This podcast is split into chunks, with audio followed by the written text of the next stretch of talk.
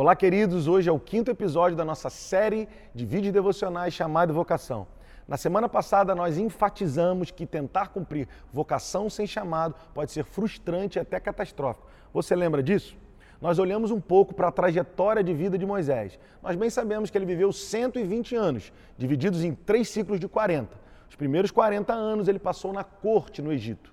E diz a Escritura que um dia ele saiu para visitar os seus irmãos e dois deles estavam brigando. E ele saiu para apartar aquele litígio e um deles se levantou e disse: Você quer me matar como ontem você matou o egípcio? Aqui Moisés tentou cumprir vocação sem chamado, movido pelo instinto. Você lembra disso? Então ele teve que fugir, porque Faraó queria matá-lo. Foi para Midian, terra cujo nome significa conflito, confusão. E um dia ele apacentava as ovelhas do seu sogro e se encontrou no deserto com uma sarça que ardia em fogo e não se consumia, e uma voz no meio da sarça chamando: Moisés, Moisés. Ele viu, ficou atemorizado e aquela voz disse para ele: Eu tenho ouvido o clamor do meu povo e desci a fim de livrá-los. E, em outras palavras, e é você, Moisés, que eu comissionei para ir libertar o meu povo da escravidão egípcia. Você lembra que eu usei a linguagem metafórica do arqueiro puxando a flecha para o peito? Para depois poder arremessar com força e exatidão no alvo? Foi exatamente isso que estava acontecendo ali.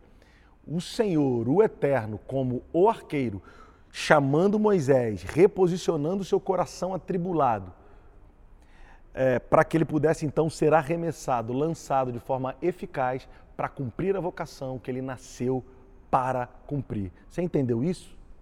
Hoje nós vamos enfatizar mais uma vez essa verdade, que tentar cumprir vocação sem chamado pode ser frustrante e até catastrófico. Vamos olhar para Isaías, o profeta. No capítulo 6, ele tem aquela maravilhosa visão da glória de Deus, a dinâmica de adoração dos serafins, até que chega no versículo 5 e diz assim a Escritura: Ai de mim, porque eu estou perdido. Porque eu sou homem de lábios impuros e habito no meio de um povo de impuros lábios, e os meus olhos viram o Rei, o Senhor dos Exércitos. Depois que ele viu o Rei e a dinâmica ao redor do trono, ele caiu em si. No versículo 5, ele libera pelo menos seis ais.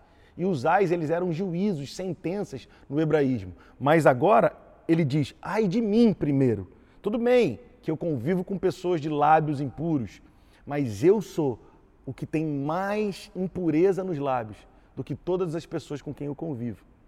Ele teve um choque de realidade.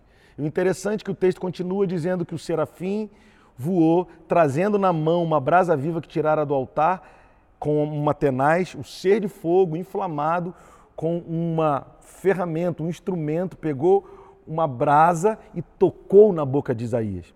Verso 7 diz: E com a brasa tocou a minha boca e disse: isto tocou os teus lábios, e a tua iniquidade foi tirada e perdoado o teu pecado. Olha que interessante. A iniquidade de Isaías só pôde ser extirpada, arrancada, depois desse momento, depois do toque de fogo. Você está comigo nesse raciocínio? Aí o versículo 8 diz: Depois disso eu ouvi a voz do Senhor que dizia: A quem enviarei quem há de por nós? Então disse eu: Eis-me aqui, envia-me a mim.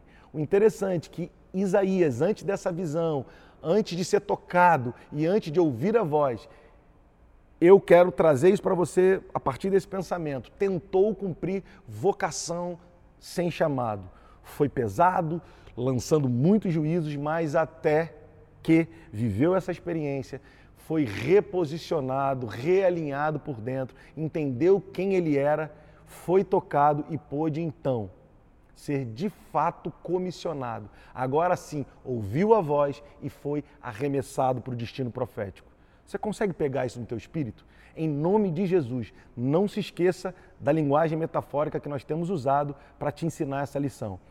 Chamado é o arqueiro puxando a flecha. Vocação é quando ele lança, arremessa para que ela acerte o alvo. Eu gosto muito de pensar, deixa eu só citar para a gente terminar, um outro personagem, Davi, por exemplo.